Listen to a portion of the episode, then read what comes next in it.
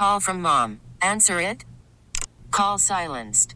Instacart knows nothing gets between you and the game. That's why they make ordering from your couch easy. Stock up today and get all your groceries for the week delivered in as fast as 30 minutes without missing a minute of the game. You have 47 new voicemails. Download the app to get free delivery on your first three orders while supplies last. Minimum $10 per order. Additional terms apply. We really need new phones. T-Mobile will cover the cost of four amazing new iPhone 15s, and each line is only $25 a month. New iPhone 15s? Only at T-Mobile get four iPhone 15s on us and four lines for 25 bucks per line per month with eligible trade-in when you switch. Minimum of four lines for $25 per line per month with auto pay discount using debit or bank account. $5 more per line without auto pay, plus taxes and fees. Phone fee at 24 monthly bill credits for well qualified customers. Contact us before canceling account to continue bill credits or credit stop and balance on required finance agreement due. $35 per line connection charge applies. Ctmobile.com. From the WEEI studios, 93.7 WEEI FM and HD1, Lawrence, Boston. We're always live on the free Audacy app. Big game coverage on WEEI is presented by Solo Stove. Feel the heat of the world's most popular smokeless fire pit. SoloStove.com. It's pretty special, and we were lucky to have him for a quarter of a century. So we only wish him well. How's Robert Kraft on Fox News, Fox Business, one of the Fox channels? It's got to be Fox Business. He loves going on Fox He Business. does. It was uh, a little aside, like on a red carpet. It was not at the Grammys, although he was at the Grammys last night. Did you see that? Yes, I didn't. Wa- I didn't really watch the Grammys, but I saw. I I took in the Grammys via all the social media headlines. Where I woke up and I was like, everybody's mad at Taylor Swift about. Hold on, what's stiff person She syndrome? blew off Celine Dion. Yeah. What is? Hold on, and also Joni Mitchell has something about like parasites coming out of your skin. I was like, there's a lot happening here. You didn't watch the Grammys? I didn't watch the Grammys. Arcand? I missed most of it. I I almost watched forgot it was even on. But you watched some of it? Yeah, I caught I caught little bits and pieces. I watched some Grammys. Yeah. Robert Kraft was there, just, you know, doing what he does. I'm sad he wasn't dancing around like he did with Cardi B after I mean, that. he probably was, for The all I know. Bowl? He's hobnobbing Not with, you know, the, the beautiful people. It's probably what he was doing in hour number Big, two. big pappy over here, you heard? Hour number two, Jones and Mego with Arcand here on WEEI. Yes, Taylor Swift, very, very rude to uh, Celine Dion. Well, Celine night. Dion has a serious medical condition. Doesn't isn't Yeah, that the explanation? I think she it? hadn't been seen in, in public So for a while. I don't know. Without getting into all the conspiracy theories or like people who are just mad about it, wasn't it like Yeah, I she didn't know she's supposed to like give Yeah. her a hug or something? Yeah, she just, she just blew her. I don't even think she knew it was Celine Dion. wait, what? I don't think she knew it was Celine Dion, or at least what Celine Dion was going through. I have no idea. Uh, but no, whatever. She did. She wasn't very gracious. It was a rare PR misstep for Taylor Swift last night. Who get ready uh, for her this week, and get ready for Patrick Mahomes and Tom Brady this week. Robert Kraft uh, was speaking about Bill Belichick there. Uh, he also spoke about Patrick Mahomes and Tom Brady. Why don't we hear that? They're both off the charts. Look, I had a personal relationship and great love for Tom Brady, and I don't. I think if Patrick is pretty special, and if he can evolve and sustain it the way Tom did, and it looks like he's on the path, that's great. But what I also like about him is I've heard, and the little I've seen, he's a great human being. The way Tommy's off the charts, so that and and that's great for America that two people who are so accomplished can be so good representatives to young people. Okay, so I mean, he's not exactly shooting down the idea of Mahomes being the next Brady. Not that he says he's going to catch him in Super Bowls or anything like that, but he's not exactly like, boy, they don't belong in the same breath. He's putting them right there in the same breath and talking about how great of people they are and everything. Although, yikes, Mahomes' personal life, or at least the people around him, are really falling apart. Hello there. With his dad getting his third DUI, is what I saw. Yeah. Mahomes needs to win another Super Bowl to match his dad's DUI total. Oh, come on. He does. I didn't realize that his dad actually did jail time. Like that's wild. That is true. That's uh, the the leader. Arcand, you're awful. The leader on the uh, the Mahomes uh, big board there is uh, Pat Senior. Maybe get him a driver, Pat. There's so many songs about rainbows. So you know, let's uh, Robert Kraft carrying on about uh, how good he is in his personal life. Hmm. But anyway, when it comes to Patrick Mahomes, just get ready for a lot of this this week. It kind of ratcheted down. Like in the aftermath of Mahomes first getting there, uh, meaning to the Super Bowl, back to the Super Bowl, it ratcheted down a little bit last week. People last Monday were like, oh, God, here we go, two weeks of this. We did a couple of segments on it last Monday, and we'll talk about it all week. We'll get back into it. It's worth talking about because what else do we have to talk about with this dumb team?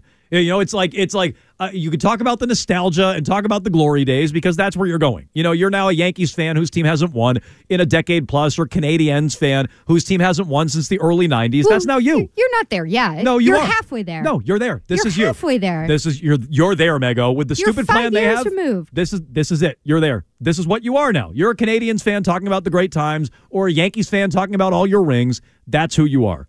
And so it's going to be a worthwhile topic and a big topic all week nationally, and, we'll see how much we get to it here. I was reading Charles Robinson, uh, who I enjoy his work. This is more of a uh, a column and commentary piece than any reporting, but he made the analogy that Mahomes is like Tiger Woods chasing Jack Nicklaus now.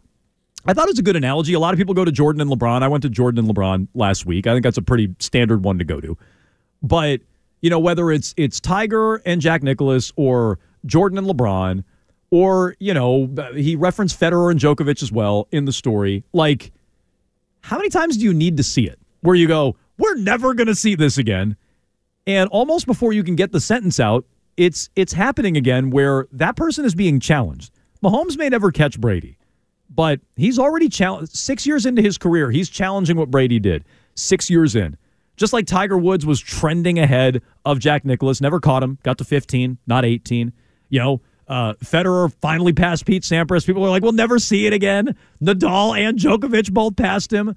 So, how many times do you need to see that play out before we just write off we're never going to see it again? And I thought that was a good reminder with the Tiger Woods analogy. I agree. Like we, the discussion we had last week is that the pace that Mahomes is on, if if he wins this third Super Bowl, is so comparable to how Brady started out his career. There's such mirror images in terms of their accomplishments, except that Patrick Mahomes has gotten more recognition at the individual level with his MVPs. Yeah, he's been better. And so you can say, like, okay, there's a real threat to this, even though it would be seven compared to three if you're just looking on the individual level of those two quarterbacks.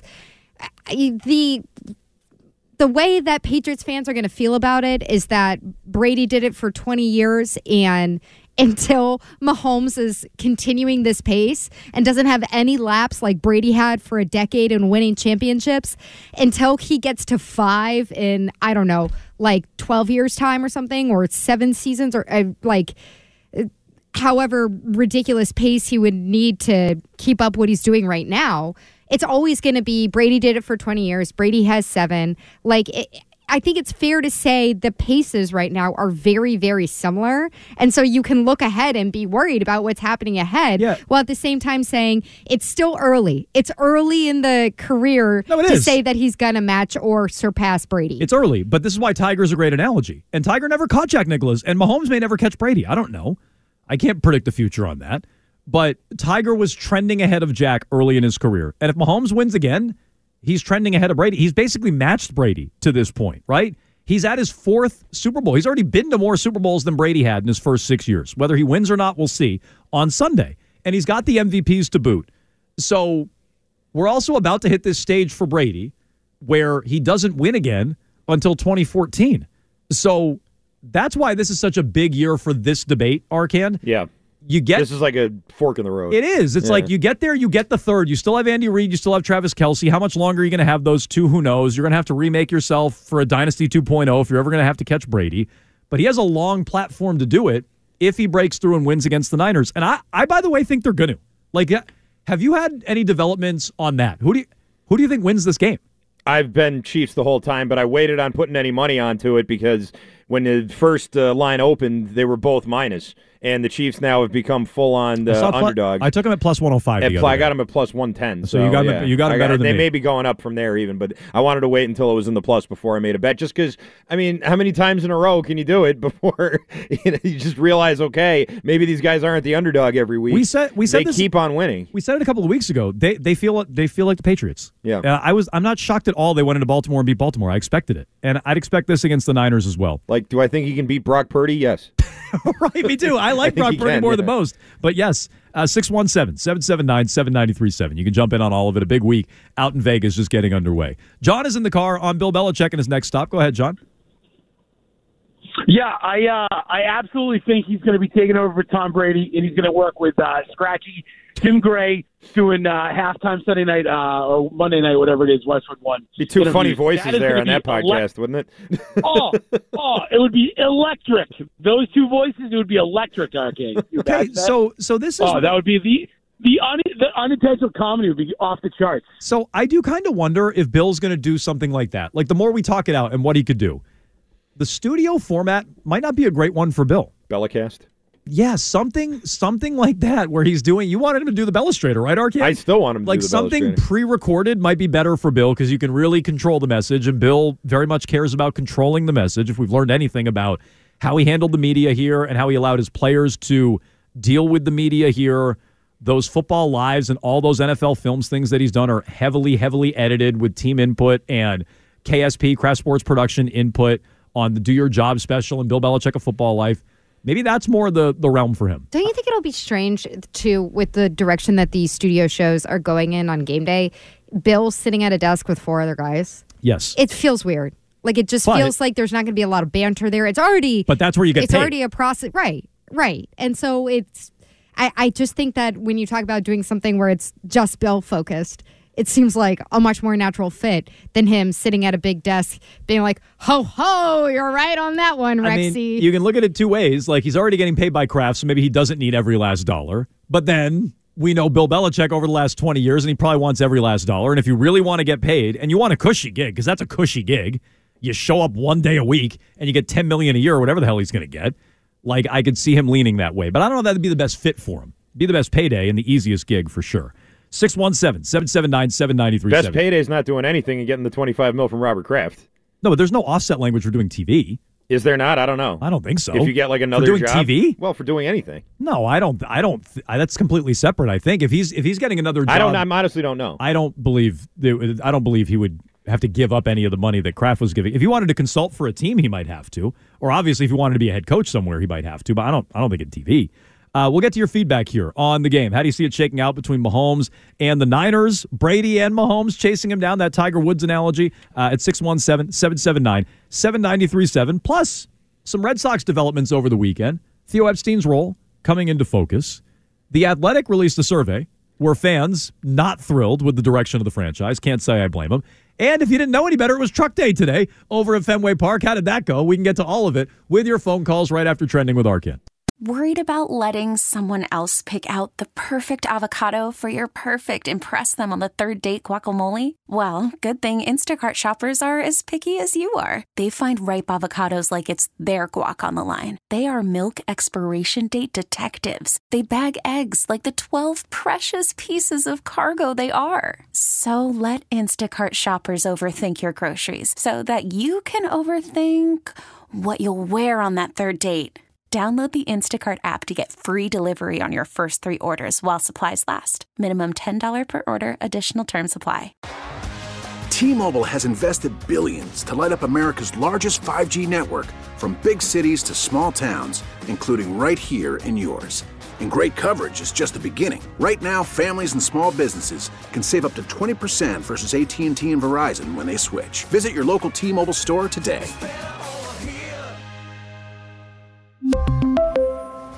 Plan savings with three lines of T Mobile Essentials versus comparable available plans. Plan features and taxes and fees may vary.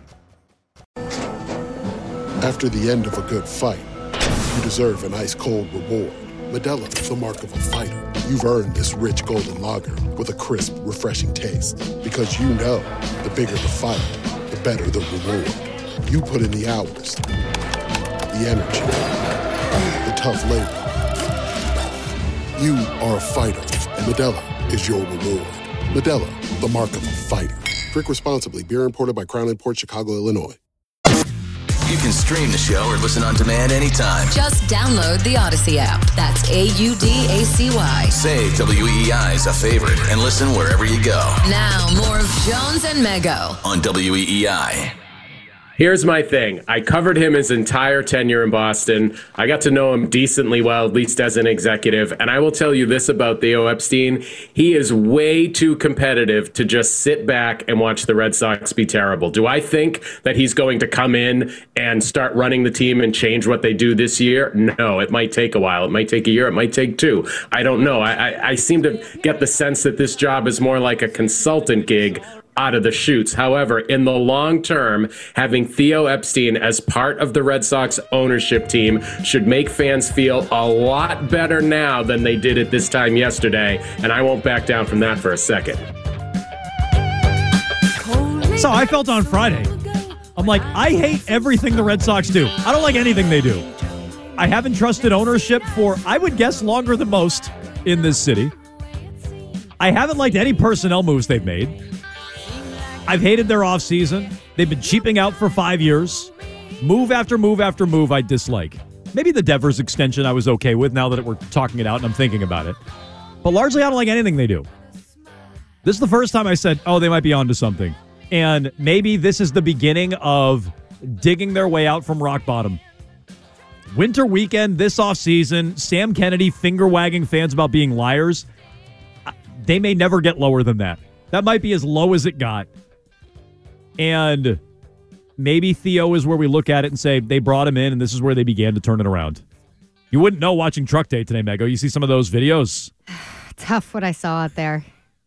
It's tough for Brooksy. Surprised that many people showed up. I mean, Ryan dropped in a tweet from Gabrielle Starr at the Herald, and the picture is just bleak. I know Jackson was down there today, right, with the Greg Hill show. I will say the weather was horrible this morning. It was just like really cold and raw. As opposed to all those other great Yeah, February right. mornings. Exactly. What do you mean? It's It was just- uh, I, I went out there was running. no rain. was- there was no snow. No, it was very windy and cold. It was not a fun day to stand around Okay, and again, look at to, a truck. to Ryan's point, it's ne- it never is in February, and people used to clamor around and show up and cheer on the stupid truck in snowstorms. Gabrielle Starr of the Boston Herald said Truck Day appears to be all Red Sox employees, with one family with a Believe in Boston flag. That just makes me sad. it just bums me out. It'd be funny if a, for Red Sox fans.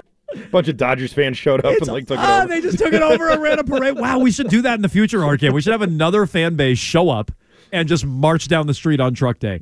So it's all employ. It's like Sam Kennedy out there, and you know a bunch of Red Sox employees and one family who's like, "Woo, believe in Boston." And so whatever, Truck Day's lost some luster. It was always dumb. I was just reading electric. reading Tomase, who you heard there on NBC Sports Boston late last week. He wrote about this today as well. He's like, remember Truck Day, how it used to matter? Like, and it was always a sham and it was silly, but like people used to care. Maybe matter's the wrong word, but people used to care as dumb as it was and as fake as it was. It was and an as, event. It was an event. It symbolized like, all right, yeah, the Red Sox are starting. I'm And excited it was for baseball. it was stupid and we all saw through it, but it still kind of symbolized the beginning of spring. Now it's all employees and one family with a dumb flag. And it happened around the Super Bowl. Yeah. Like it happened when the Patriots were constantly in the Super Bowl. So it's not like there wasn't anything else, like nothing else going on. Now there's nothing else going on and people don't care about Truck Day. Like there's the lowest care f- rating of Truck Day in the last 20 years. Yeah, I it's a low Q rating, and I think it's been it's been going down for years, and it's just another way to measure it. Although the Athletic had a survey today, which has a uh, great way of measuring things. If you want to jump in on the Red Sox in their direction, you can at 617-779-7937. I just I feel like Theo has the potential, and maybe I'm wrong, and maybe I'm too glass half full. I get accused of this all the time, but I feel like this could be the beginning of them digging out. And if you were reading Sean McAdam over the weekend, Chris Cotillo over the weekend, Arcand, you talked to McAdam yesterday. Yes. I think they they understand to a degree where they're at. And maybe they brought in Theo for PR purposes. We talked about this a lot on Friday. But just acknowledging you have a problem, Red Sox, is a big first step. And it's the first place I've seen them even indirectly acknowledge that there's a problem. So before we get to the athletic survey and, and what McAdam wrote, what what jumped out from talking to him, Arcand? Well, it was a combination of things. He wasn't surprised by how skeptical and sort of cynical Red Sox fans are about this, but he also was quick to say that while Theo is going to be involved in baseball, it's not going to be instead of all the other things that they're doing at Fenway Sports Group. He's not going to be doing just baseball. It's going to be, and we already heard he's going to be part of the manager search for um, Liverpool, and he's going to be have his hand in some other things. Uh, he'll be working with the Penguins GM and you know the stuff with Kyle the, Dubas. Dubas and the racing uh, team and all that other stuff. So it's not like he's just brought in and he's going to be only uh, with the Red Sox and he's not going to touch anything else. But it is sort of hard to shake the idea that everything this guy touches turns to gold. You know, I mean, really, he's had a literal Midas touch in baseball everywhere he's gone, and he is still part of baseball. The only thing that I still am kind of hung up on with this, and I, I talked to McAdam about it a little bit, is the fact that he's been part of like he's part of this private equity firm that owns a stake in Fenway Sports Group. So it's not like he was really far away and it's not like he had no say or no bearing on anything that was going Yeah, on but whatsoever. who knew that? No one really knew it, but like LeBron James is a minority owner. Is he. LeBron James? Like what? I understand. Is LeBron making decisions? But Like, here's you know the what point. I mean? Like, but here's the point: when if if no one really knows you're involved, then your reputation's not at stake. Now people know he's true. involved, and your Yeah. reputation on some level is at stake. So he's like, whatever. No one really knows I'm even advising the Red Sox, and if they just want to keep doing what they're doing, now he now he has, I think, a bigger stake in it, like an actual tangible stake now, in my opinion, as a minority owner, and maybe he was already getting some money off of it before in some capacity, but an actual stake in FSG. And we all know he's now working for the Red Sox. And, and not- just we all know, everybody knows. The whole baseball world knows. All the fans know. And so you're going to be associated with this crap now, Theo. Now you're associated with it. You could do it uh, in the dark corners before. Now you're associated with it, and this is going to stick to you. And so he's got a pretty squeaky clean reputation to this point in terms of ending a curse with the Red Sox, ending one with the Cubs, helping to turn around baseball and at least prolong its death, making it more watchable. And so now he's just going to go along with this. I, I don't believe that. And I never believed that. And we were talking about that a lot on Friday. Here's what I liked from what McAdam and Cotillo wrote. According to people with an understanding of the arrangement between Epstein and the Red Sox, he was brought back into the fold, at least in part, due to Red Sox ownership privately acknowledging that they have at times not given the club the attention it deserved in recent years as the FSG portfolio has rapidly grown. And I think you see that reflected. It's why Ken and Curtis had such a great interview with Sam Kennedy and Tom Werner. It's like you don't spend the same way on this team. So do you care as much? And they are acknowledging privately they don't care as much. The attention to detail isn't there. The spending isn't there. Epstein, despite taking on a part time behind the scenes advisory role, and that's what you were just talking about, Arcand, that includes involvement in all of FSG's properties, will be tasked with reinstituting processes and lines of communication that made the Red Sox so successful during his tenure as general manager from 2003 to 2011. Despite team president Sam Kennedy and others repeatedly reaffirming the ownership group's commitment to the Red Sox publicly, within the organization, there's been an internal realization that the club needs to be more of a priority for FSG and that winning fans back is paramount after three last place finishes in four years and a disappointing offseason that included inconsistent rhetoric from the team uh, brass. And that's referencing full throttle and then not spending. So if they're acknowledging it and now Theo's more of a face on it, I think that's a good first step. And I don't expect the I don't want Theo to come out and say, "Hey, go sign Jordan Montgomery." I don't even want that. That's not what I want them to do. I want Theo to pick his spots with John Henry and really lean on him and save it for something that matters. Not Jordan Montgomery, which that's a PR signing at this point. That is PR 101. Hey, let's sell to the fans we actually are going to spend. I want Theo to pick his spots, and if it's next offseason or if it's at the trade deadline or it's trading one of these prospects who all seem overrated for an established major leaguer to pick that spot. Don't just say, hey, let's go sign JD Martinez or let's bring in Jordan Montgomery. I don't want him doing that. I want him to do something that's actually going to change the trajectory fundamentally of this team. I'll start with my cons first. Cons, I hate anytime I hear language like consultant, processes. Like that is nothing language to me. Yeah, I, it's it prob- corporate speak, Yeah, yeah. it probably means I don't know, 12 different things that he's going to be doing, but I, it's vague terminology. So I would have rather heard them say, we now acknowledge that we don't have a good balance between our farm system and our spending at the major league level. We acknowledge that our valuations of free agents and possible trades have been way off. like if it could be something that specific, we could put it and go, aha, so Theo will be able to impart some of his knowledge there because it's really been lacking here. But my pros, I'll say, and this is kind of what I was saying on Friday, what I was hoping was the case, this demonstrates some freaking self awareness. Self awareness. We've been neglecting the team. Now the fans notice. It's not going so hot. Something's wrong here. Something's off. Maybe we can't exactly put our finger on all the different miscues we've had because it can't just be Xander Bogaerts. Look at that. It was actually not the worst move to let Xander Bogaerts go. Mookie Betts, what do you want us to do? He didn't want to be here. you know, like they can argue all these different things if they want to justify it to themselves, but it sounds like if you read Tomase here and you believe this and you believe Cotillo and you believe McAdam, that this is at least some acknowledgement that they've really been screwing up and that they're really worried now about losing the fan base. And that is a huge sign of progress yeah. to me. Let me let me give you one more thing I liked and was reassured by reading McAdam. And Arcand, he he echoed some of this when you talked to him yesterday. Um, and maybe again, maybe I'm being too glass half full and I'm just eating up what the Red Sox are feeding me and I'm being spun. It's possible. I feel a little more comfortable with the explanation for why he's going to be involved with Liverpool and the Penguins and everything else. If Theo wants to be an owner someday, whether it's an expansion team, McAdam keeps referencing that. If he wants to be an owner, he wants to see how all these different organizations within FSG are running. And so he's going to learn about how Liverpool runs and he's going to learn about how Pittsburgh runs. But I don't think he's giving a lot of input there. I think he's going to be along for the ride with hiring the Liverpool manager? Do you think he's like spearheading that? I don't. I don't know. I think he's going to sit in on it and he's going to learn about it and learn about the process. And same thing with the Penguins.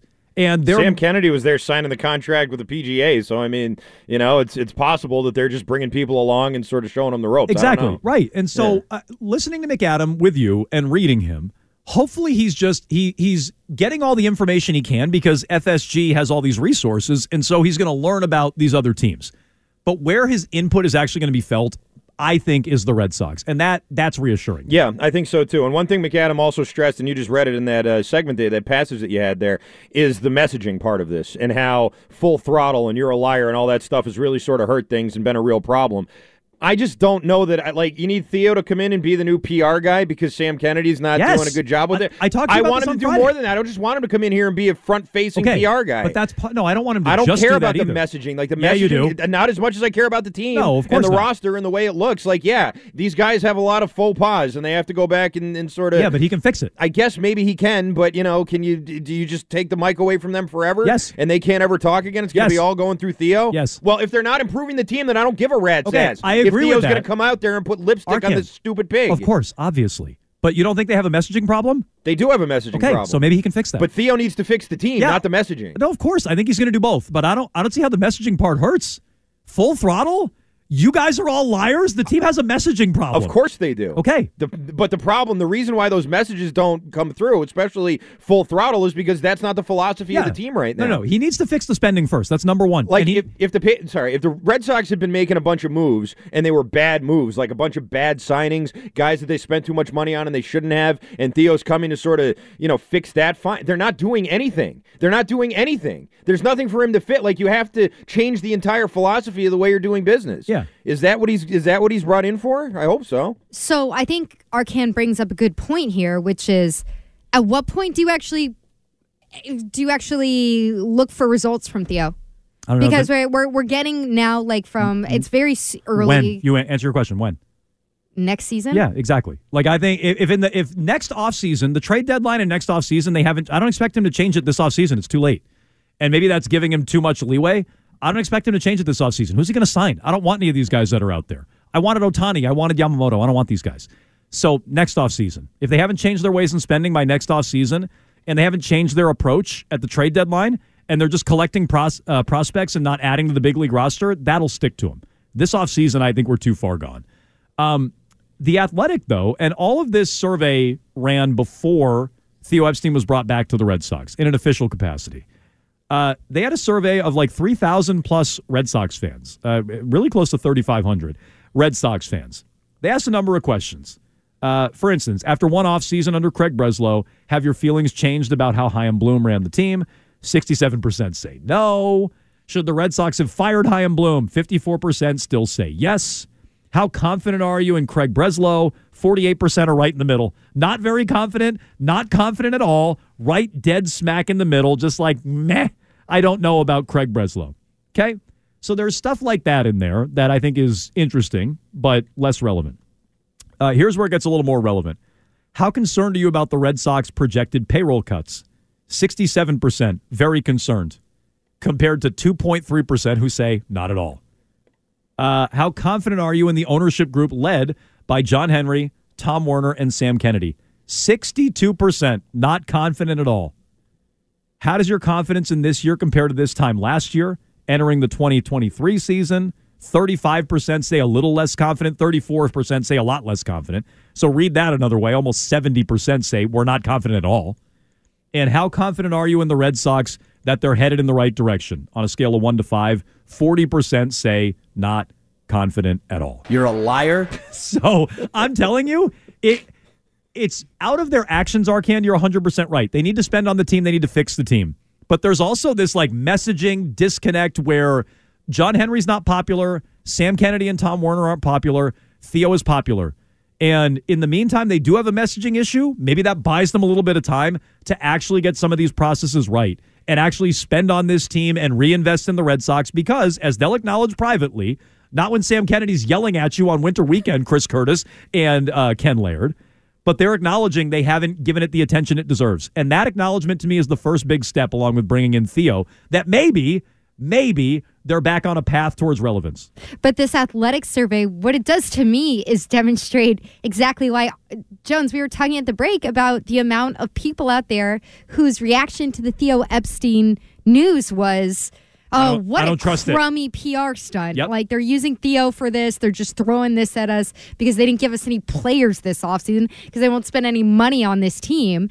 And so it would be extremely short sighted and extremely underwhelming and underestimating this fan base if they think that they can win back fans for this season by just putting Theo Epstein in some kind of honorary title or making him some kind of figurehead. Yeah. Like, if anything, I think that this survey demonstrates it's going to take a hell of a lot more than that. And I, I wouldn't put it past John Henry to sit there and say, yeah, we have Theo Epstein back. Look, it's just like 2004 again. But I would I would put it past Theo. Like, I don't think that Theo, again, I said this before, I don't think Theo Epstein comes in here and lets himself be made a pawn and puts his reputation on the line when it's been as sterling as it's been in baseball up to this point. Have you moved on that at all, Arcand? Like you thought it was all a PR stunt last week. I still think it is. Yeah. I mean, I think that it's, you know, So Theo- he's just here to cash in, and you know, if FSG ever sells or goes public, he'll make money off of it, and that's why he's here. I think he's going to be working with the Red Sox. I don't think he's not going to do anything, but I think you know he's buying in as a minor- minority owner. He's not taking a job in the front office. Like it's just it's a different thing. And the team right now has a philosophy that I'm not sure Theo Epstein's going to come in and change. Like when Dave Dombrowski got there in 2015. Did they spend because they, he convinced them to, or was that the philosophy of the team at that time? Is we have money, let's go out and get David Price and let's trade our prospects and do all those things? Or did Dave Dombrowski have to go in and sit Well, down? Dombrowski and, pushed them, for and sure. convince them. Okay, but that was something they were open to doing. Kind of. They I haven't mean- been open to that since then with the last one, and they're not doing it now with uh, with uh, Breslow. So ben, it's Char- like ben Cherington didn't spend. Ben Cherington did spend. Not like yes, not he like did. He signed Pablo Sandoval. He signed Hanley Yeah. Ramirez. They signed people. He also brought in like Victorino and a bunch of spare parts, and that worked, by the way. It did end al- up working, He true. also brought in a bunch of spare parts in one offseason. Sure, but Chaim Bloom hasn't been able to spend like that even. I mean, No, you I agree. You got one guy got to sign Trevor Story. That was it. But before Dombrowski, spending for them was down. It wasn't like it wasn't like the Theo years and you know 04 and 07. It certainly wasn't like the Dombrowski years. it years. wasn't like that. No. their spending was down. So I, I, think- also don't think it was because Dave Dombrowski went in there and said, "Guys, we got to spend." I think they said, "Okay, we'll spend. Let's bring in a guy who's good at spending. Let's bring in someone who has that same kind of philosophy." And that was the way the organization went. I don't think Dombrowski came in and convinced. So why'd they that. fire? Uh, because he spent too much and that they were over uh, balanced with the money. Yeah, I think that's exactly it. Yeah, right. So hopefully Theo pushes him like Dombrowski because you don't get fired if you do exactly what the boss wants you to do. He pushed them, and they said, mm, "We spent more than we wanted to, Dave." And so hopefully Theo does that. And I, I hope again it's the first sign of relevance for this team because they've been irrelevant. If, if you needed any more evidence, look at Truck Day. It's a bunch of Red Sox employees and one family with a Red Sox flag, and that's it. 617 779 7937. How do you feel about Theo back with the Red Sox? Uh, is it still a PR stunt? Do you still feel that way? Or are you starting to hope a little bit he could be more invested with an organization that a lot of you don't believe in based on that athletic survey? You can jump in on all of it. Plus, we have Marcus Smart, his return to TD Garden last night. One prominent writer in the Boston Globe says they should retire Marcus Smart's number. Let's get to that with all your thoughts next. From the Rubenstein Law Studios, 1 800 BOS Legal. This is E WEEI.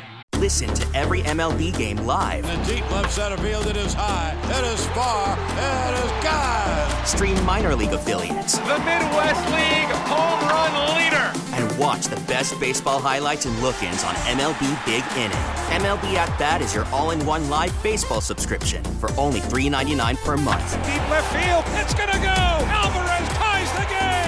Subscribe to At Bat within the MLB app today. Major League Baseball trademarks used with permission.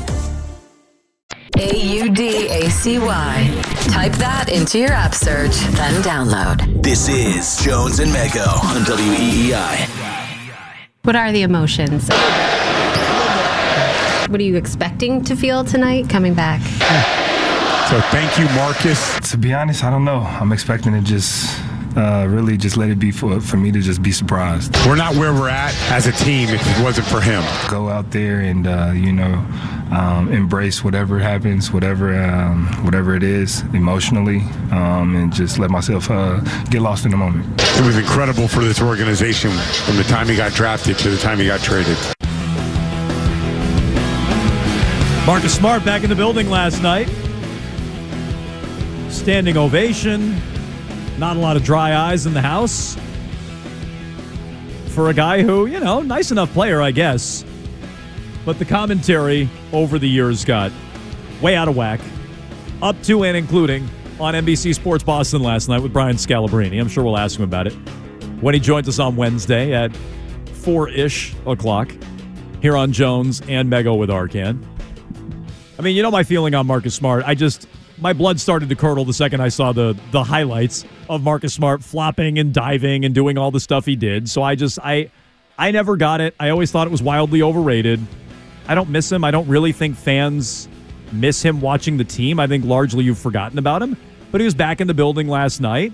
And one thing I will say is the Heroes Among Us thing was a legitimately cool thing for him. Very good in the community. I put stock in that. But when it comes to his impact on the team on the floor, I, I think he was more detriment than a help. So where do you want me to go with this? How don't I felt about the because you know my feeling. Like I, I the reason why people love Marcus Smart, those who do, and I include myself in one of those people, is because of the effort that he seemed to show. Like, and whether you believe in that effort Yeah, or no, not, he- you think he let you know he was trying hard, yeah. you know, people like watching that effort. I like watching that kind of player, and way more so the stuff off the court that he does with the um, Young Game Changer Foundation is awesome. So I'm glad that he got honored with that last night. I think it was the fitting thing because he's in street clothes. You know, it's kind of like awkward to honor somebody who won. Didn't win a championship with you and is back in the building and can't play on the court because he's injured. You know, it's all underwhelming. And so to give the honor of the heroes among us is a really, I thought, very classy way for the Celtics to do it. All that said, look, where we sit right now, I can confidently say that it was a blockbuster trade. It was a great trade for the Celtics that they made. I understand it's emotionally tough and that it's tough seeing him back here for a lot of fans who love him and still wish he could be part of this team and wish that he could r- win a ring with Boston. But it was the right trade. Like, I'll go far enough to say that. Yeah, I mean, not even close. They they traded a role player for a guy who could be an all star this year. I mean, Porzingis might be an all star replacement for all I know for Randle or Embiid or somebody like that. Arcand, your thoughts on last night before we get to Gary Washburn and the Globe? Well, first of all, my main thought was that that team is just my god. like that watching that Grizzlies team, watching what they what they put out there, and I know that Smart was hurt and Bane was hurt, 13 other guys are hurt and Morant's out for the year, but man, like that if Smart ever comes back, like what a what a dead end team to go back to. I sort of felt bad about that. I felt bad that he's on stuck on this dead end team. But as far as Well, he's I don't made- know. I he's mean, made a big difference there this Oh year. I yeah, will, gi- I will give him that. Yeah. I'm not sure that there are a lot of Celtics. There's maybe Celtics fans who are sad that he's not part of the team. But what I think more so even than that you got a great trade for him is that Derrick White passed him by last year. I think Mhm. that that's mainly like what it comes down to is that Derrick White sort of proved to be a more important player, a more well-rounded player, a better offensive scorer. Obviously, I mean, there's no question about that. And defensively, he rose to a level that you know Smart wasn't at last year when he was second team all defense. So I think that that really softened the blow a lot too. Um, it wasn't even the first trade that was supposed to get made. They initially wanted to move Brogdon, and they traded him later. So that that all kind of that all kind of really ratcheted up the emotions of it because you thought you were going to be able to keep everybody, and then a little bit later on, you know, to help soften it even more, Jrue Holiday gets signed. So it's like there's there's a lot of reasons why it's easy to forget about Marcus Smart. And Jones, you were very early on the Derrick White stuff. It- you just made Yeah. it hard to agree with you. Yeah, he's better than Marcus Smart. And so if Marcus Smart was still here and they traded Brogdon, White wouldn't be breaking out the way that he is. And so he got in the way of Derrick White. Jrue Holiday is more. I'm seeing it in the Twitch chat right now. Like Jrue Holiday is an upgrade on Marcus Smart. I knew that before he was here. Uh, Celtics fans apparently needed to watch Jrue Holiday night in and night out. And by the way, Jrue Holiday, this is not even peak Jrue Holiday. This is like you know breaking down 33 year old still hanging on Jrue Holiday. This is not prime Jrue Holiday. Jrue Holiday in his prime is twice the player Marcus Smart ever was. So I hope you now see that there are other players who add similar things without all the baggage that Marcus Smart brings. And I think fans are now seeing that. Nice moment for him last night. Over the top, like it always is with Marcus Smart, but that's how it's been. Speaking of over the top, Gary Washburn, uh, normally pretty level headed. What is this? should the Celtics eventually retire number 36? Yes, they should, he writes. Mad Dog, he says yes. No! Longtime Celtic Marcus Smart reflects on his time in Boston during his return. I mean, the only reason we'd even entertain it is because the Celtics retire everyone, but you can't, you cannot retire the number of a guy who didn't win in Boston.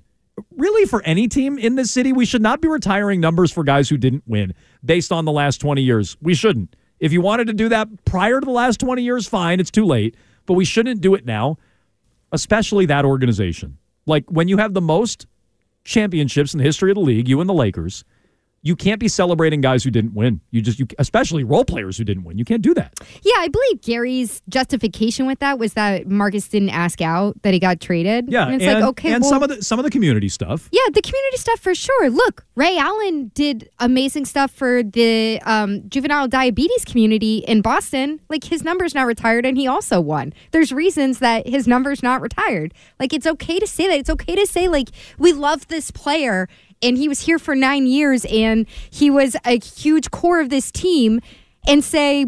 But he doesn't belong up in the rafters, or he didn't earn his way up in the rafters. Like both things can be okay. And I say this as somebody who loves Marcus Smart and has a lot of respect for what he did off the court. There's one there's one Celtic who has his number retired in the rafters that didn't win a championship. It's Reggie Lewis. Like I, I I just think it would be setting a different standard. And if you say, okay, that's the standard that I want for numbers retired in the rafters, whatever, that's your standard. Like at the end of the day, we're talking about freaking jerseys in the rafters. Like, No. okay, if you want to, I know. if you want to put the fabric up there, put the fabric up there. I'm just saying, if you look at the history of the franchise, it it really doesn't meet the standard that's set right In now. In some ways, it does. They have a pretty low bar. Like they retire everybody, and so most Everybody who was part of a dynasty. Most of Yeah. them do win, not Reggie Lewis, and so there are numbers up there that shouldn't be retired. I wouldn't have Reggie Lewis's number retire. I wouldn't have Cedric Maxwell's number retired, or you know. Ed Macauley, Bill Sharman, Don Nelson, Jim Loscutoff. Like, there's a bunch of numbers I would take down. Okay. Ryan, did you just tell me the Bulls have only retired two numbers? Uh, from their championship team. I see. So they only retired Jerry Sloan's number is up there. Bob Love's number is up there. But from those championship teams, Rodman's number should be up there. it's just Come on, it could be all like and sparkly and crazy colors. Okay. And That's then once in a while, like a firework just explodes out of it. That's what you should be doing. Jordan and Pippen. Like that those are good retired You're numbers. asking for Ron Harper's number to be Honestly, retired. even Pippen I'd be like, "Eh, retire Jordan's number. I don't even know that you need to retire Pippen's number for God's sakes. You No, really, you have to retire You really Pippen's want to number. start limiting it? Like, do I need Robert Parish's and Kevin McHale up there in the rafters? Eh. Bird, sure. Russell, yes. Like, but if you really want to start limiting it, let's start limiting it. You're going to start hurting our Arkansas Marcus feelings. Marcus Smart. Marcus Smart. Like, what are we talking about, Gary?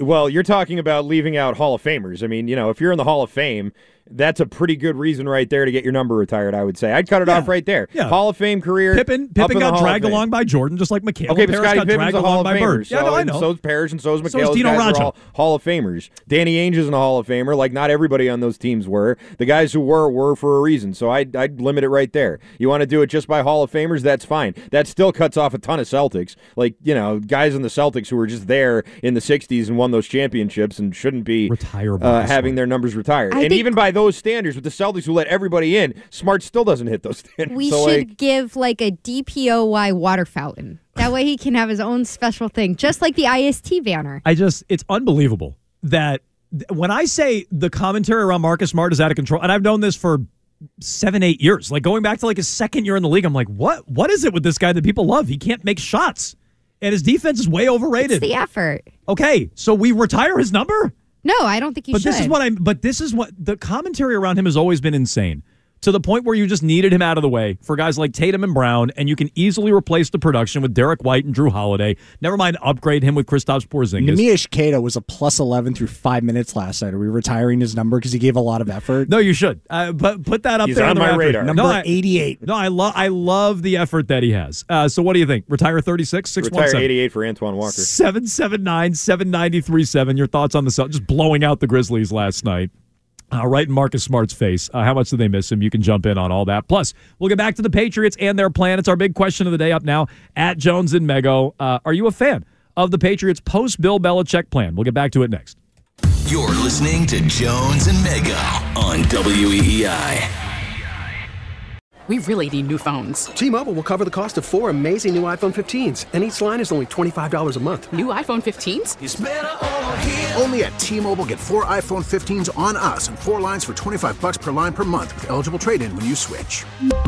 Minimum of four lines for $25 per line per month with auto pay discount using debit or bank account. $5 more per line without auto pay, plus taxes and fees. Phone fee at 24 monthly bill credits for all well qualified customers. Contact us before canceling account to continue bill credits or credit stop and balance on required finance agreement due. $35 per line connection charge applies. Ctmobile.com. Baseball is back, and so is MLB.tv. Watch every out of market regular season game on your favorite streaming devices, anywhere, anytime, all season long. Follow the action live or on demand. Track four games at once with multi view mode and catch up with in game highlights. Plus, original programs, minor league broadcasts, and local pre and post game shows. Go to MLB.tv to start your free trial today. Blackout and other restrictions apply. Major League Baseball trademarks used with permission.